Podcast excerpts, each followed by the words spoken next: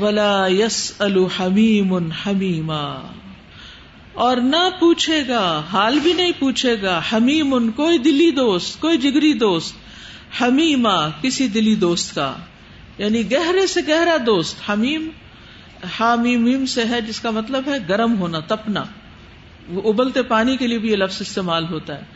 یعنی ایسا دوست جس کے لیے یعنی برننگ ڈیزائر ہوتی ہے۔ یعنی دنیا میں جس کے لیے انسان تڑپ اٹھتا ہے۔ لیکن قیامت کے دن وہ حال بھی نہیں پوچھے گا۔ یو بس سرو نہ وہ ایک دوسرے کو دکھائے بھی جائیں گے۔ یعنی دوست ایک دوسرے کو دیکھیں گے، لیکن اتنے کولڈ ہوں گے، ساری محبت چلی جائے گی، دھری کی دھری رہ جائے گی، کوئی کسی کا حال بھی پوچھنا نہ چاہے گا۔ ولا یس الحمیم حمیما کیوں؟ اس لیے کہ ہر شخص کو اپنی حالت کے بارے میں ایسی پریشانی ہوگی کہ اس کو دوسرے کا حال پوچھنا مشکل ہوگا۔ آپ دیکھیں، عام دنوں میں جب ایک انسان ہوتا ہے صحت مند، سلامت، ٹھیک ٹھاک، تو وہ ہر ایک سے خوش مزاجی سے مل رہا ہے، اس کے ساتھ ہنستے ہوئے بات کر رہا ہے، اس سے ہاتھ ملا رہا ہے، سب کچھ ہو رہا ہے۔ اچھا وہی انسان جب بیمار پڑتا ہے اور آپ اس کا حال پوچھنے کے لیے جاتے ہیں، تو وہ کیسے جواب دیتا ہے؟ کبھی ایسا اتفاق ہوا، تجربہ ہوا؟ اپنے ماں باپ ہی کو دیکھ لیں، اپنے بہن بھائیوں کو دیکھ لیں۔ زندگی میں جن کے پاس آپ جاتے تھے یعنی صحت کی حالت میں، تو وہ آپ کو دیکھ کر نہال ہوتے تھے، ان کی آنکھیں ٹھنڈی ہو جاتی تھی اور وہ اٹھ کے گلے ملتے تھے، ہاتھ ملاتے تھے، آپ کو کس کرتے تھے؟ صرف دنیا میں تکلیف دہ بیماری جو آئی، تو وہ آپ کی طرف نظر اٹھا کے بھی نہیں دیکھتے، کیونکہ ان کو اپنا حال ایسا پڑا ہوتا ہے، اپنی درد میں ویسے کرا رہے ہوتے ہیں کہ ان کو سارے بھول جاتے ہیں، بچے بھی بھول جاتے ہیں۔ عزیز ترین مہربان محبت کرنے والے محبوب ترین سب بھول جاتے ہیں۔ لکل امر امن ہم یوم ادن یغنی ہر شخص کو اس دن ایسی حالت پڑے گی جو اسے دوسرے سے بے نیاز کر دے گی۔ یود المجرم، مجرم چاہے گا۔ لو یفتدی، کاش فدیے میں دے دے۔ من عذاب یوم ادن اس دن کے عذاب سے بچنے کے لیے۔ بھی بنی ہی اپنے ہی بیٹے کو۔ دنیا میں اپنی اولاد پر اگر کوئی تکلیف آئے تو انسان ان کے سامنے سینا تان کے کھڑا ہو جاتا ہے۔ اپنے پہ وار لے لے گا، بچوں کو بچائے گا۔ انسان تو انسان، آپ نے دیکھا ہوگا کہ مرغی اپنے چھوٹے چھوٹے چوزوں کو جب جہاز بھی گزرتا ہے تو کیسے کرتی؟ ویسے ان کو دانا کھلانے کے لیے چھوڑ دیتی ہے، لیکن جو ہی کوئی خطرناک چیز دیکھتی ہے تو فوراً اپنے پروں کو نیچے لے لیتی ہے۔ اس کا مطلب یہ کہ میں تمہارے لیے کافی ہوں، جو بلا آئے مجھ پہ آئے تم پہ نہ آئے۔ ہاں؟ اور ہر ماں کا یہ حال ہوتا ہے۔ جنگل میں بھی آپ دیکھیں، جب بچوں کو ان کے خوف ہوتا ہے، خطرہ ہوتا ہے، تو وہ ان کو چھپا لیتے ہیں، اپنی آغوش میں لے لیتے ہیں اور تکلیف خود سہ لیتے ہیں، اپنے اوپر بار لے لیتے ہیں۔ لیکن یہاں پر انسان اتنا خود غرض ہو جائے گا کہ اپنے بیٹے کو بچانے کی بجائے کیا کہے گا کہ یہ بیٹا میرے بدلے لے لو، اس کو سزا دے دو، مجھے چھوڑ دو۔ اپنی جان اتنی پیاری ہوگی۔ اور وہاں ان کو بھی پہچان رہے ہوں گے، اپنے بیٹوں کو پہچان رہے ہوں گے۔ کیونکہ یہاں یو بس سرو نہ ہوں بسر یو بسر کہتے ہیں، اس طرح دکھلانا کہ دوسرا پہچان اور سمجھ لے۔ احوال و آثار سے واقف کرنا۔ تو بیٹے کو بھی پہچان کے اس کو بھی جھونکنا چاہے گا۔ وہ صاحبت ہی اور اپنی بیوی کو۔ بیوی کو صاحبہ کیوں کہتے ہیں؟ صاحب کہتے ہیں ساتھ رہنے والے کو۔ شادی کے بعد میاں بیوی ایک دوسرے کے اتنے قریب رہتے ہیں کہ ان کی زندگی کسی بھی رشتے کے مقابلے میں جب تک وہ زندہ ہے ایک دوسرے کے ساتھ زیادہ گزرتی ہے۔ تو جس کو زندگی میں سب سے زیادہ قریب رکھا، جس سے بہت محبت کی، جس کے لیے اتنی کمائی کی، ایسی ایسی محنتیں کی، جس کو خوش کرنے کے لیے اتنے ناز نخرے اٹھائے، آج انسان کیا کہے گا؟ اسی کو لے لو پھر میں اس کو دیتا ہوں۔ میری جان چھوڑ دو، میری بیوی کو لے لو۔ ورنہ ایک مرد کیا کرتا ہے؟ جب کوئی مشکل وقت آئے تو بیوی بچوں کو محفوظ ٹھکانے پہ بھیج دیتا ہے کہ نہیں، ان کو کچھ نہ ہو۔ خود آگے ہو جاتا ہے۔ جیسے گھر میں چور آئے مثلاً، تو کیا کرتا ہے مرد؟ کہتے میری بیوی بچوں پہ ہاتھ نہیں ڈالنا، مجھ سے بات کرو۔ لیکن قیامت کے دن وہ اپنی بیوی کو بھی دے ڈالے گا کہ اس کو پکڑ لو اور مجھے چھوڑ دو۔ وہ عقی ہی اور اپنے بھائی کو۔ وہ فصیلت ہی، اور اپنے قریبی خاندان کو۔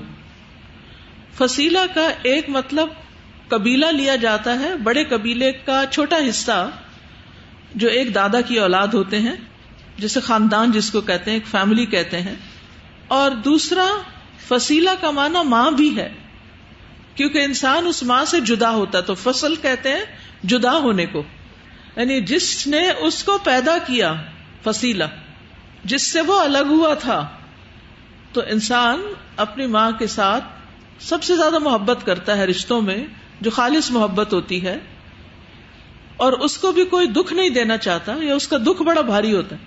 یعنی اور رشتوں کے مقابلے میں ماں کو روتے ہوئے دیکھ کے بچے سہم جاتے ہیں۔ ماں کو دکھ میں نہیں دیکھنا چاہتے۔ لیکن یہاں کیا حال ہے کہ وہ کہے گا، ماں کو بھی لے لو۔ میرے بدلے میری ماں کو پکڑ لو۔ اللہ تی تو ہی وہ جو اس کو پناہ دیتی ہوتی تھی۔ جس نے اپنی زندگی اس کو پرورش کرنے میں گزاری، اس کو پناہ دینے میں، یا وہ خاندان جو ہر موقع پر ساتھ دیتا تھا، وہ ان کو بھی تیغ دینے کو تیار ہوگا۔ ومن فل اردی اور جو بھی زمین میں ہے جمی ان سارے کے سارے، پوری دنیا کو پکڑ لو وہ مجھے چھوڑ دو۔ تم میون جی ہی پھر اس کو نجات دے دو۔ اس کو بچا لو۔ سورت ابس و میں یہ بات اس طرح کہی گئی ہے، یوم یفر المر امن عقی ہی و ام ہی و ابی ہی و صاحبتی ہی وہ بنی ہی جس دن بھاگے گا انسان اپنے ہی بھائی سے، اپنی ماں سے، اپنے باپ سے، اپنی بیوی سے اور اپنے بیٹے سے یعنی کوئی کسی کا حال نہیں پوچھے گا۔ اور قرآن مجید میں یہ موضوع کئی جگہ پر بیان ہوا ہے کہ قیامت کے دن رشتے ناطے کام نہیں آئیں گے۔ سورت الممتحنہ میں آتا ہے، لن تنفعکم ارحامکم ولا اولادکم یوم القیامہ، یوم القیامت یفصل بینکم، واللہ بما تعملون بصیر. قیامت کے دن ہرگز نہ تمہاری رشتے داریاں تمہیں فائدہ دیں گی، نہ تمہاری اولاد، وہ تمہارے درمیان فیصلہ کرے گا، اور اللہ اسے جو تم کرتے ہو خوب دیکھنے والا ہے۔ سورت المومنون میں آتا ہے فَإِذَا نُفِخَ فِي السُّورِ فَلَا أَنْسَابَ بَيْنَهُمْ يَوْمَئِذٍ وَلَا يَتَسَاءَلُونَ۔ جب سور میں پھونک ماری جائے گی، تو اس دن ان کے درمیان کوئی رشتے باقی نہ رہیں گے اور نہ وہ ایک دوسرے کو پوچھیں گے۔ کوئی کسی کا حال نہیں پوچھے گا۔ ایک دوسرے سے بھاگیں گے، جیسے سورت اباسا میں کہا۔ اور کسی کی سفارش بھی کام نہیں آئے گی۔ دوست دشمن بن جائیں گے۔ الخلا یوم ادب المتقین۔ دنیا میں آپ دیکھیں کہ انسان اپنے ماں باپ اور اپنے گھر والوں کے بعد دوستوں پر بہت ریلائے کرتا ہے ڈپینڈ کرتا ہے، ان سے محبت کرتا ہے بہت سی توقعات رکھتا ہے کہ غم کے موقع پر، دکھ کے موقع پر وہ کام آئے۔ لیکن یہاں کیا ہے؟ دوست ہی دشمن بن چکے ہوں گے۔ المتقین، سوائے متقی لوگوں کے۔ ان کی دوستی وہاں بھی باقی رہے گی۔ قیامت کے دن نفسا نفسی کا عالم ہوگا۔ کوئی کسی کو نہیں پوچھے گا۔ پیغمبر کہیں گے آج میرا رب اتنا غزبناک ہے کہ اس سے پہلے وہ کبھی اتنا غزبناک نہیں ہوا تھا، اور نہ اس کے بعد کبھی اتنا غزبناک ہوگا۔ کل ہرگز نہیں۔ انہا لذا یعنی وہ عذاب کیا ہے؟ بھڑکتی ہوئی آگ کا عذاب ہے۔ لذا کہتے ہیں اس شولے کو جس میں چنگاریاں نہ ہوں۔ پیور فائر، شدید گرم اور بھڑکنے والی آگ۔ کل انہا لذا ہرگز نہیں، بے شک وہ ایک شولہ ہے، خالص شولہ بھڑکتی آگ ہے۔ جیسے سورت اللیل میں آتا ہے، فَأَنذَرْتُكُمْ تکم نارن تلزا وہاں بھی لذا ہی روٹ ہے، لام یا۔ میں نے تم کو ڈرایا بھڑکتی ہوئی آگ سے۔ کیسی ہے وہ آگ؟ کیسا ہے وہ شولہ نزا للشوا جو کھینچنے والی ہے کھال کو۔ نزا نازع ہوتا ہے کھینچنے والا فائل اور یہاں پر مبالغے کے لیے آیا نزا بہت زیادہ کھینچنے والی۔ لشوا شوا، شوات کی جمع ہے، اطراف بدن کے لیے آتا ہے۔ اس کے کچھ معنی کیے گئے ہیں۔ پہلا مانا یہ کہ وہ آگ، ہاتھ اور پاؤں کے پوروں کو کھینچ لے گی۔ دوسرا مانا یہ کہ وہ جہنم، جو ہڈیوں سے گوشت اور کھال کو ادھیڑ دے گی۔ لذا، جہنم کا نام ہے۔ جو ہڈیوں سے گوشت اور کھال ہٹا دے گی، کھینچ ڈالے گی۔ بار بار کھال بنے گی، بار بار کھینچ لے گی۔ کھال ادھیڑی جائے گی بار بار۔ اور اسکن پر ہی تو سب سے زیادہ تکلیف ہوتی ہے۔ ایک اور مانا کیا گیا، ابن جبیر نے کہا کہ وہ پٹھوں اور ایڑیوں کو کھینچ لے گی یعنی دو طرف سے انسان کو۔ ایک اور مانا کیا گیا کہ وہ چہرے کے محاسن کھینچ لے گی۔ یہ حسن بسری کا کال ہے۔ یعنی چہرہ پھر کیا رہ جائے گا؟ کھوپڑی۔ کتنی ڈرانے والی شکل ہوگی یعنی آپ امیجن کریں کسی اسکل کو کہ جس کے آگے فیس پر کوئی گوشت نہ ہو، کوئی ناک نہ ہو، کوئی آنکھ نہ ہو، کوئی بال نہ ہو، کتنی خوفناک شکل ہوگی۔ پانچواں اس کا مانا کیا گیا دہاق نے کہا ہے کہ اس سے مراد وہ گوشت اور کھال ہے جو ہڈی پہ چڑی ہوتی ہے۔ آگ اس کو گھون ڈالے گی۔ یعنی ہڈیاں ننگی ہو جائیں گی۔ جسم کے اطراف ہاتھ، پاؤں اور باقی آزاد جو ہیں وہ سخت متاثر ہوں گے۔ اوپر نیچے ہر طرف آگ ہوگی۔ سورت العراف میں آتا ہے، لہم من جہنم و مہادم و من فوقہم غواش۔ ان کے لیے بچھونا بھی جہنم کا ہوگا اور اوپر سے اوڑھنا بھی جہنم کا۔ سورت الزمر میں آتا ہے، لہم من فوقہم زلل من النار ومن تحتہم زلل ان کے اوپر بھی آگ کی چھتنیاں چھائی ہوئی ہوں گی اور نیچے بھی آگ کے صاحبان ہوں گے۔ ذرا سوچئے امیجن کیجیے کہ کیا حال ہوگا۔ آج کل دھوپ اتنی سخت ہے کہ تھوڑی دیر آپ دھوپ میں نہیں کھڑے ہو سکتے۔ طبیعت گھبرانے لگتی ہے۔ فوراً انسان کہتا ہے، چھاؤں میں چلا جاؤں۔ تو اللہ کی نافرمانیاں کر کے کس کے اندر یہ سکت ہے کہ وہ اس جہنم میں جائے؟ تو انسان کو سوچ سمجھ کے وہ سارے اعمال چھوڑ دینے چاہیے جو جہنم میں لے جانے کا باعث ہے چاہے وہ بے پردگی ہو، چاہے وہ باریک لباس ہو، کہ جس کو پہن کے انسان ننگا رہے، چاہے سود کا لین دین ہو چاہے اور وہ تمام کام جن پر جہنم کی وعید سنائی گئی ہے۔ کیونکہ جہنم میں بھی درجے ہوں گے۔ رسول اللہ صلی اللہ علیہ وسلم نے فرمایا، بعض لوگ دوسرے عذاب کے ساتھ ساتھ ٹخنوں تک آگ میں ڈوبے ہوئے ہوں گے۔ بعض لوگ گٹنوں تک، بعض ناک کی ابری ہوئی ہڈی والے حصے تک آگ میں ڈوبے ہوئے ہوں گے۔ بعض سینے تک، بعض پورے کے پورے آگ میں ہوں گے۔ تین دفعہ اللہ کی پناہ مانگیے آگ سے بچنے کے لیے۔ اللہ انی اعوذ بک من النار۔ اللہ انی اعوذ بک من النار۔ اللہ انی اعوذ بک من النار۔ ایک اور روایت میں بھی آتا ہے کہ بے شک دو زخیوں میں سے کچھ کو آگ ان کے ٹخنوں تک پکڑے گی، کچھ کو کمر تک اور کچھ کو گردن تک۔ اور اس آگ کی وجہ سے کھال ادھڑ جائے گی۔ لواحت للبشر۔ پھر ایک کھال جلنے کے بعد دوسری کھال دے دی جائے گی۔ پھر وہ جل جائے گی، پھر وہ دوبارہ بدل دی جائے گی۔ کل لما نزجت جلودہم، بدلناہم جلودا غیرہا لیذوقوا العذاب۔ پیٹ اور کھال پگھل جائیں گے جہنم میں آنتے کٹ جائیں گی، آگ دلوں تک پہنچ جائے گی۔ یعنی صرف ظاہری جسم کو متاثر نہیں کرے گی۔ دلوں تک کل لیم بدن فل حتما وما ادرا کمل حتما نار اللہ الموقدا التی تتلی افدا چہروں کو ڈھانپ لے گی آگ۔ آگ پورے چہرے پہ چھائی بھی ہوگی، سوچئے۔ یعنی کس طرح منہ سے شولے نکل رہے ہوں۔ وتغشا وجوہ منار چہرے آگ پر الٹ پلٹ کیے جائیں گے۔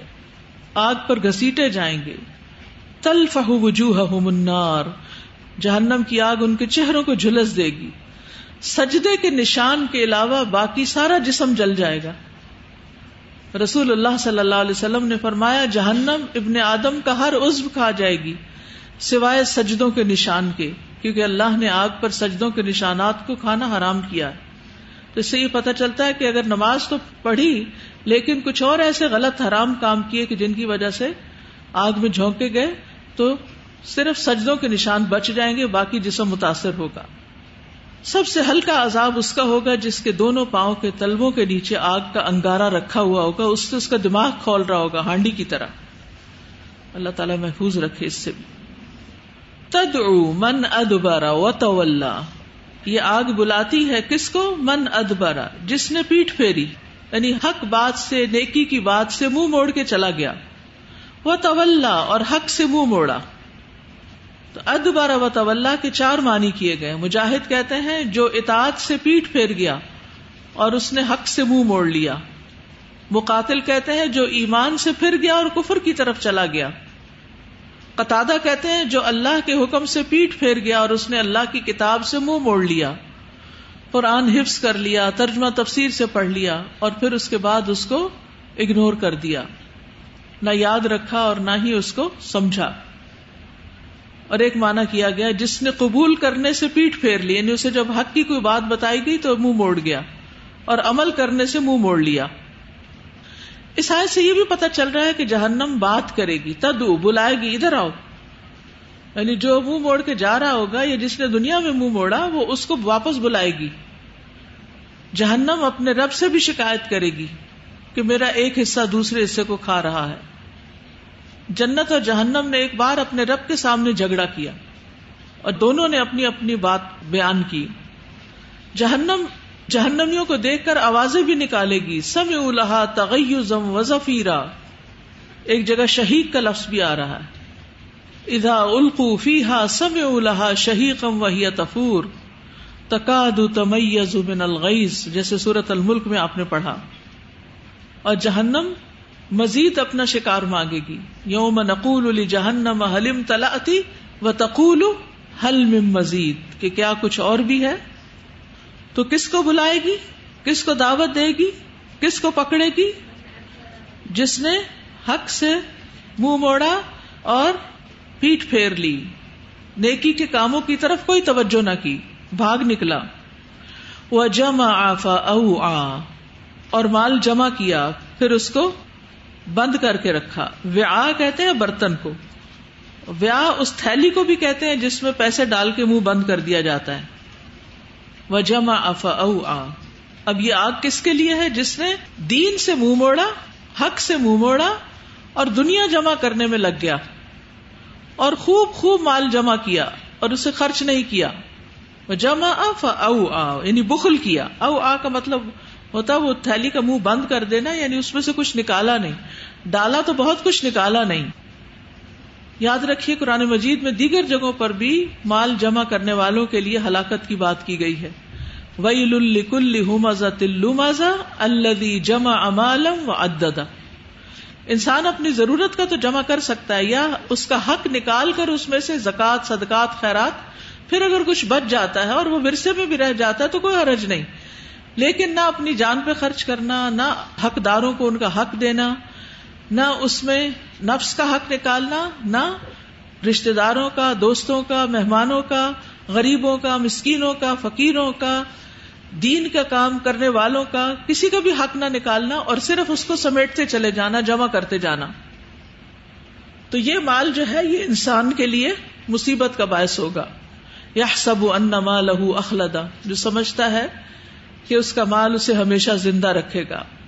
کل بدن فل ہوتاما ہرگز نہیں، یقیناً وہ ضرور ہوتاما یعنی توڑ پھوڑ دینے والی جہنم میں پھینکا جائے گا۔ اسی طرح ایک اور جگہ آتا ہے ولدین یک نزون وہ لوگ جو سونا اور چاندی خزانہ بنا کے رکھتے ہیں۔ ولائی فکون حافی سبیل اللہ اور اسے اللہ کے راستے میں خرچ نہیں کرتے۔ یعنی جیولری کا ایک سیٹ پہ ایک سیٹ۔ جب کچھ پیسے جمع ہوئے، زیورات خرید لیے، کبھی کچھ خرید لیا۔ ہیرے جواہرات سے تجوریاں بھر رکھی ہیں، لیکن اللہ کے راستے میں زکات تک دینے کا یارہ نہیں، ہمت نہیں۔ تو یہ ایسے کاموں میں سے ہے جو آخرت میں سخت پکڑ کا باعث ہے۔ اور پھر یہاں پر خاص طور پر او آ کی بات کی گئی ہے۔ یعنی اس کو سمیٹ سمیٹ کے رکھا۔ نبی صلی اللہ علیہ وسلم حضرت بلال کے ہاں تشریف لے گئے، ان کے ہاں کھجوروں کا ایک ڈھیر تھا۔ پوچھا، اے بلال، یہ کیا ہے؟ ارض کیا، یہ آپ کے مہمانوں کے لیے تیار کر رہا ہوں۔ فرمایا، اے بلال، تم اس بات سے نہیں ڈرتے کہ تمہارے لیے جہنم کی آگ کا دھواں ہو؟ اے بلال، خرچ کرو اور عرش والے سے کسی کمی کا خوف نہ کرو۔ یعنی یہ کھجوروں کا ڈھیر اپنے پاس ہی نہیں رکھ لینا، اس کو بھی خرچ کرو۔ ان صحابہ کے پاس تھا بھی کیا؟ لیکن اس کے باوجود بھی آپ نے جمع کر کے اور بہت اکٹھا کر کے رکھنے کو پسند نہ کیا۔ نبی صلی اللہ علیہ وسلم کل کے لیے کوئی چیز ذخیرہ کر کے نہیں رکھتے تھے۔ اور اب ہمارے یہاں تو فریج ہیں فریزر ہیں۔ غریب کو کھانے کو نہیں بھی ملتا تو ہماری بلا سے وہ خود اپنا ذمہ دار ہے، ہم تو اپنے ذمہ دار ہیں۔ تو میں نہیں کہتی کہ فریز نہ کریں یا سنبھالیں، نہیں، ٹھیک ہے، وقت ضرورت آپ کو کام آتا ہے، آپ خود بھی ہینڈ ٹو ماؤتھ ہیں، آپ بچت سے کام لیتے ہیں۔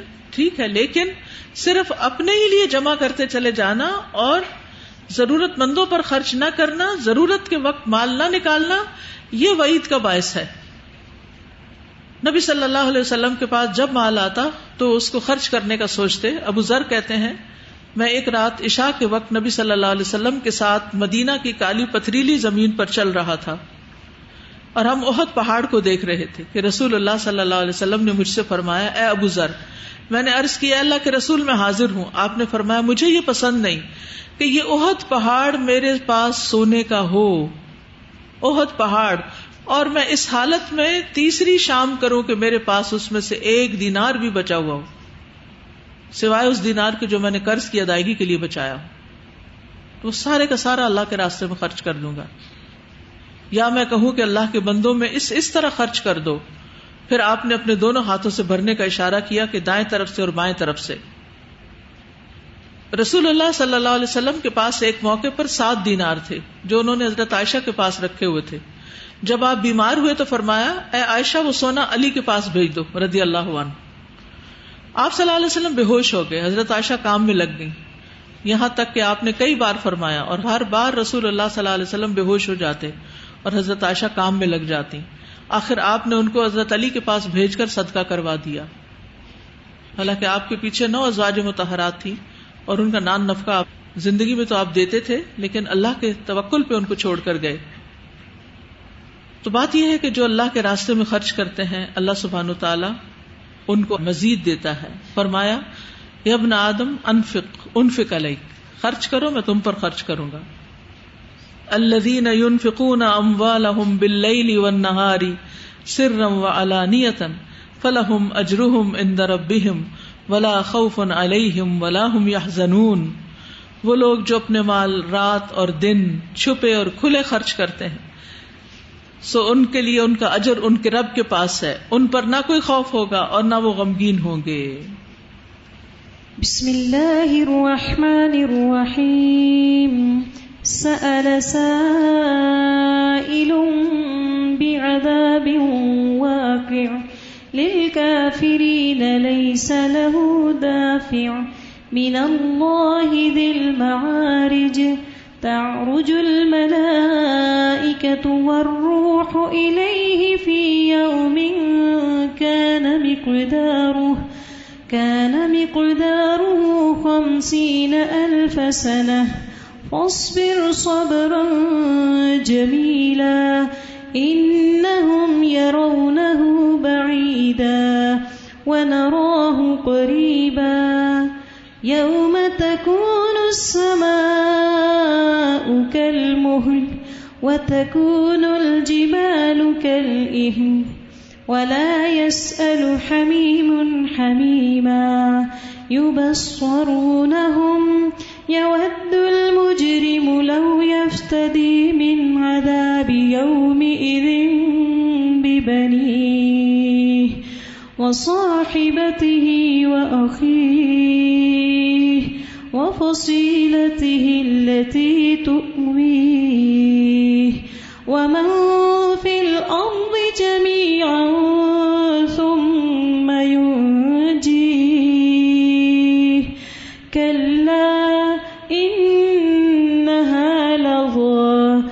نزاعة للشوى، تدعو من أدبر وتولى، وجمع فأوعى. استاذہ، کس قدر یہ ڈرانے والی آیات ہیں؟ آپ نے استقبال رمضان میں بتایا تھا کہ جو اللہ کی خاطر روزہ رکھے گا، ستر سال وہ جہنم سے، آگ سے دوری ہوگی۔ تو اس سے میں پچاس ہزار سے ایسے بیٹھی کیلکولیٹ کر رہی تھی، سات سو چودہ روزے بنتے ٹوٹل۔ تو اگر منڈے اور تھرسڈے رکھا جائے تو چوبیس سال میں یہ ٹارگیٹ جو ہے نا اچیو ہو سکتا ہے۔ تو اللہ تعالیٰ ہمیں عمل کرنے کی توفیق بتے سازا میں نے آپ سے بات پوچھنی تھی کہ میں نے ایک دفعہ پڑھا تھا کہ جیسے ہم دعا کرتے ہیں نا اپنے لیے کسی بھی قسم کی کہ شکر کی اور اس کی تو کیا صبر کی دعا مانگی جا سکتی ہے؟ مانگی جا سکتی۔ اس کو یوں مانگے کہ اللہ ہر مشکل میں مجھے صبر کی توفیق عطا فرما۔ کیونکہ ہم پر کوئی نہ کوئی مشکل تو ہوتی ہے نا۔ کبھی جسمانی تکلیف ہے کبھی بچوں کی طرف سے کوئی بات ہے کسی بھی طرح۔ اور دوسرا سازہ میں سوچ رہی تھی کہ صبر اور اخلاق کا کتنا زیادہ تعلق ہے نا ایک دوسرے سے۔ مطلب ہم اخلاق پہ پورے ہی نہیں اتر سکتے اگر ہمیں صبر نہیں ہوگا۔ یعنی اتنا کہ سینٹرل پوائنٹ ہے صبر ہمارے لیے اور ہر چیز میں صبر۔ اور صبر نہیں ہے تو دین کا کام ہی نہیں مطلب اخلاق کے بغیر دین کا کام ہو ہی نہیں سکتا۔ اور ہم باہر والوں کو مطلب جن سے ہم کم کم ملتے ہیں ان کو تو اخلاق میں ہم پھر بیلنس کر لیتے ہیں۔ مگر جن کے ساتھ قریبی ہیں، گھر والے، رشتہ دار یا بہت قریبی دوست، جن کے ساتھ آپ کا زیادہ اکاؤنٹ تو اس میں صبر، اخلاق اور وہی والی بات کہ ہم پہنچا ہی نہیں سکتے، آگے اپنی بات جب تک کہ صبر اور اخلاق نہیں ہوگا ہمارے اندر۔ بالکل، جیسے شروع میں نے عرض کیا تھا نا کہ صورت ملک میں اللہ تعالیٰ کا تعارف ہے اور پھر صورت القلم میں نبی صلی اللہ علیہ وسلم کے اخلاق کا ذکر ہے اور صورت الحاقہ میں قیامت کا ذکر ہے اور اس میں دائی کے اندر جو عبادات اور اخلاق کی کوالٹیز ہونی چاہیے، ان کا ذکر ہے۔ استاذ جو قیامت کے یہ مناظر آتے ہیں نا، تو اس میں اللہ کی رحمت کے سو حصے پورے ہو جائیں گے۔ مومنوں کے لیے، متقین کے لیے۔ ننانوے تو آلریڈی ہے جو ایک حصہ رحمت کا دنیا میں اللہ نے اتارا ہے، وہ بھی جمع ہو جائے گا۔ اور وہاں وہ ایک ایکسٹریم ایک ایسی سکون اور اس کیفیت میں ہوں گی کہ اس کو بھی کوئی بیان نہیں کر سکتا۔ اور دوسری طرف اللہ کا غضب، قہر کہ ویسی کوئی چیز دنیا میں انسان تصور نہیں کر سکتا، دنیا میں اللہ کے بندوں کے ساتھ کوئی زیادتی کرے تو اللہ تعالیٰ اس کو معاف نہیں کرتا کوئی کسی کا مذاق اڑا لے تو وہ اسی میں مبتلا ہو جاتا ہے۔ تو کہاں یہ کہ اتنی پین اتنا ٹارچر اتنی تکلیف جہنم کی کہ وہ کبھی ختم نہیں ہوگی، وہ جلنے کی تکلیف۔ تو یہ دنیا میں انسان کے جتنے بھی اعمال ہیں، ان کے اوپر مصر ہونے کی سزا ہے کہ وہ ضد کرتے تھے۔ اور استاد دوسری بات، جو مال کی خرچ کرنے کی ہے اس میں جب خرچ کرتا ہے انسان، تو اس میں سرکولیشن آتی ہے ویلتھ کی۔ ابھی بھی ہم دیکھتے ہیں کہ صدقہ کرنا جو ہے بہت آسان لگتا ہے۔ نسبت اس کی کہ ہم کوئی چیز خرید کے دیں، جیسے بھی ہمارے پاس تھرفٹ شاپ ہے۔ تو وہاں سے کچھ چھوٹی سی چیز بھی لیتے ہوئے لگتا ہے اس کی قیمت زیادہ ہے۔ جبکہ اگر وہی چیز آپ ڈائریکٹ مال ڈال دیتے ہیں، تو وہ ایک طرح سے کرتے ہیں۔ اب اس سے کوئی چیز لے کے آپ مستحق اور غریبوں کو دیتے ہیں، تو وہ کئی گنا اور بڑھ جاتی ہے۔ اور وہ چیز جو ہے، اس کا فائدہ ملٹی مینی فولڈ ہو جاتا ہے۔ سادہ میں یہ دیکھ رہی تھی کہ بہت زیادہ اس بات پہ ناراضگیاں ہوتی ہیں کہ غمی میں اگر نہ پوچھا جائے اور بیماری میں اگر کوئی نہ پوچھنے کے لیے آئے عیادت کے لیے آئے۔ لیکن یہ آیت جب بھی میں سنتی ہوں کہ فلاں انصا وبئی نہ ہوں یوم والا تصا ان کہ کوئی پوچھے گا بھی نہیں۔ یعنی آج ہم اپنی اعمال کی اصلاح کر لیں۔ کہ کل ہمارے یہ رشتے دار اور کوئی بھی ہمیں نہیں بچا سکے۔ یعنی دنیا میں تھوڑی سی بھی اگر اٹینشن کی کمی ہوتی ہے ہمیں یا ہم بہت کچھ کر رہے ہوتے ہیں اور ہمیں ایک نالج نہ کیا جائے تو ہم کتنی ناراضگیاں پال لیتے ہیں کہ ہمیں آنر نہیں کیا گیا۔ قیامت کی جس سے بھی بات کی جائے وہ یہی کہتا ہے کہ قیامت تو ابھی بہت دور ہے۔ اس کی تو صرف چھوٹی نشانیاں بھی ظاہر ہوئی ہیں۔ اس کا آنا ابھی بہت دور ہے۔ میں نے جس سے بھی بات کی اس نے یہی کہا ہے مجھے۔ ان بعیدا۔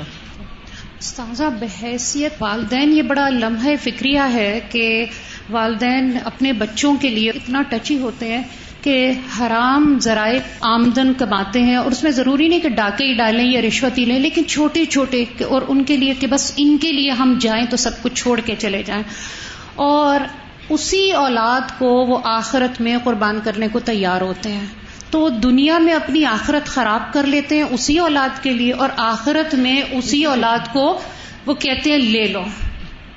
تو یہ بہت بڑی ایک لمحہ فکر ہے کہ ہمیں اپنی آخرت سنوارنی چاہیے اور ان کی بھی کوشش کرنی چاہیے۔ السلام علیکم۔ آئی تھی، ولا حمیم الحمیمہ بچپن سے پڑھا یہ چیز کہ person is known by his company تو ہمیشہ یہ ہوتا ہے کہ فرینڈ ہی ہے جو انسان کو اچھی طرف لے کے جاتا ہے اور بری طرف لے کے جاتا ہے۔ تو اس دن بھی یہ کہ جو اچھا فرینڈ جو دنیا میں ہوگا، بے شک اگر آپ کو اپرنٹلی لگ رہا ہوگا، مگر وہ اس دن آپ کو وہ بھی ہیلپ آؤٹ نہیں کر پائے گا اور آپ کا سب سے بلاوڈ ترین ہوتا ہے۔ ماں باپ کے نزدیک سب سے زیادہ آپ کو لگتا ہی وہ ہے کہ جی سب سے بیسٹ جو ہے کبھی کبھی ماں باپ سے بڑھ کے اچھا آپ کو اپنا دوست ہی لگ رہا ہوتا ہے۔ کچھ سرٹن پوائنٹس آف لائف میں ایسا لگتا ہے۔ تو اس ٹائم پہ وہ بھی آپ کو ہیلپ آؤٹ نہیں کرے گا۔ تو دا واز سو ٹچی السلام علیکم۔ میں اس چیز کو دیکھ رہی تھی جب صبر جمیل کی بات تو اس میں چار پوائنٹس بتائے گئے کہ امپیشنٹ نہیں ہونا ہیسٹی نہیں جلد بازی نہیں کرنی کرپنگ تو میں یہ سوچ رہی تھی کہ اگر ہم لوگ اپنے آپ کو امیجن کریں کہ چھوٹا سا کوئی کام ہمیں ایکسٹرا مل جائے یا ہماری لائف میں تو ہمارے الفاظ ایک دم چینج ہو جاتے ہیں ہم نیگیٹو ہو جاتے ہیں۔ کہ یہ کام سارا مجھے ہی کیوں کرنا پڑتا ہے؟ میں کیسے کروں سارا؟ مطلب کربنگ کی ہم لوگوں کو عادت ہوتی ہے۔ تو صبر یہ بھی ہے کہ ہم اپنے ورڈز کو دیکھ کے یوز کریں۔ اور بیسکلی جب ہم کربنگ زیادہ کرتے ہیں، ہم لوگ زیادہ ہر چیز میں ناخوش ہوتے ہیں۔ تو ایک تو وہ اپرچونٹی اللہ تعالیٰ ہم سے لے لیتا ہے۔ اور دوسرا کہ وہ ایک ہماری ہیبٹ بن جاتی ہے۔ اسی لیے سائیکالوجی میں اگر ہم پڑھتے ہیں کہ پازیٹیو سیلف ٹاک کا کتنا زیادہ امپیکٹ ہے لائف پہ۔ انسان وہی بن جاتا ہے جو وہ اپنے بارے میں ہر وقت کرتا ہے۔ کہ اگر ڈیڈ لائنس فار ایگزامپل مل گئیں تو گھر کے مطلب ایشوز لے آنا کہ یہ مجھ سے نہیں ہوگا یہ مشکل ہے اور ہر چیز مطلب امپاسبل اپنے لیے کر لینا ایٹ لیسٹ ٹرائی کرنا چاہیے گھر صبر۔ گھر میں ورک پلیس کی باتیں اور ورک پلیس پہ گھر کی۔ ایگزیکٹلی تو یہ چیز کیا ہے کہ ایک جسے کہتے ہیں بیلنس اپروچ صبر کے ساتھ ہر چیز۔ اللہ تعالیٰ جب آپ پہ کوئی ڈال رہا ہے ذمہ داری تو وہ بیسیکلی اس لیے کہ وہ آپ کیپیبل ہیں اس کے۔ بالکل۔ السلام علیکم۔ استاذہ، میں یہ کہنا چاہتی ہوں کہ دیکھیے یہ صورت پڑھ کر انسان کے رونگٹے کھڑے ہو جاتے ہیں کہ جب ہم گھر میں ہوتے ہیں، کچن میں کام کر رہے ہوتے ہیں، میں پرسنلی طور پر کل اپنے بیٹے سے کہہ رہی تھی کہ ذرا سا میرا ہاتھ جل گیا کرتے ہوئے، تو میں نے کہا کہ تم امیجن کرو، تمہیں میں کہتی رہتی ہوں کہ نماز پڑھو، وقت پر پڑھو باجمات پڑھو، اور تم نہیں پڑھتے۔ اب تم ایک منٹ کے لیے اس جگہ پر ہاتھ رکھ کر دیکھو۔ تو کیا تم یہ تصور کرتے ہو کہ آخرت کی آگ جو اس آگ سے ستر گنا زیادہ ہے؟ تم امیجن کرتے ہو اس آگ کو تم برداشت کر سکو گے۔ ایک تھوڑا سا وقت جو آپ کو نماز کے لیے لگانا آپ نہیں لگا پاتے۔ اس کے علاوہ صبر ہے۔ ہم دوسروں پر ایک دفعہ بات کرتے ہیں، دو دفعہ کہتے ہیں، لیکن پھر ہم ہارٹ ہو جاتے ہیں۔ کہتے ہیں، نہیں، اب نہیں اس کو کہنا۔ بے صبرے ہو جاتے ہیں۔ اس نے مجھے سے آگے سے یہ بات سنائی اور میں بھی اسے سناؤں گا۔ حضرت ایوب کا ہمارے سامنے صبر آ جاتا ہے کہ دیکھیں، ان سے اللہ تعالیٰ نے تمام نعمتیں چھین لی تھی۔ ایون ان کا جسم تک چھین لیا تھا۔ اس کے باوجود بھی اللہ تعالیٰ کو انہوں نے شکر ادا کیا اور صبر کیا اور وہ صبر آج تک مشہور ہے۔ پھر چیریٹی کے حوالے سے دیکھیں کہ حضرت عثمان کا جو چیریٹی انہوں نے کی تھی کنویں کے حوالے سے آج تک ان کا بینک بیلنس وہ سرکل ہو رہا ہے اور آج تک وہ مدینہ میں وہ بینک ان کا وہ موجود ہے وہ ان کا اکاؤنٹ موجود ہے جس کی وجہ سے وہ آگے چیریٹی ہو رہی ہے۔ تو ہمیں بھی چاہیے کہ ہم اپنے اندر اتنا صبر پیدا کریں اور اتنا حسن اخلاق پیدا کریں کہ دوسرے ہمارے سیکھیں اور ہم جی۔ اپنے دین کا کام کریں حقیقت یہ ہے کہ صبر کے بغیر نہ انسان بد اخلاقی سے بچ سکتا ہے۔ صبر کے بغیر نہ انسان اطاعت پہ جم سکتا ہے۔ صبر کے بغیر نہ انسان گناہ اور لذتوں کو چھوڑ سکتا ہے۔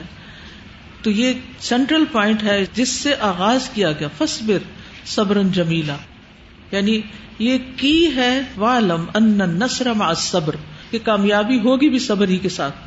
سر صبر ہی کی ڈیفینیشن میں جو یہ بات آئی نا کہ انسانوں کے آگے شکوا نہ کرنا ہاں۔ صرف اللہ سے کرنا۔ یعنی ہم بہت دفعہ لوگوں کے سامنے ذکر کرتے ہیں اور ہم کہتے ہیں نہیں ہم شکوا نہیں ہم تو ویسے ہی ایک بات کر رہے ہیں۔ شیئر کر رہے ہیں۔ ویسے ہی شیئر کر رہے ہیں اور اپنے آپ کو مظلوم ثابت کر رہے ہیں۔ اور دوسرا جو یہ بات کہ آزمائش ہو اور دل میں انسان شکر ادا کرتا رہے ہمارا تو الٹا حال ہوتا ہے کہ ہم لوگوں کے سامنے تو شکر ادا کر رہے ہوتے ہیں یا کہہ رہے ہوتے ہیں کہ ہم سفر کرتے ہیں لیکن دل میں تو نہ انتہائی نیگیٹو ہوتی اس میں ایک چیز جو یہاں پہ آئی ہے نا کہ فصب رن جمیلا من ایسا ہوتا ہے کہ جو بھی ہمیں کوئی پریشانی یا غم دل میں ہوتا ہے تو ہم اس بات پہ پریشان ہوتے ہیں کہ ہم کیوں پریشان ہیں۔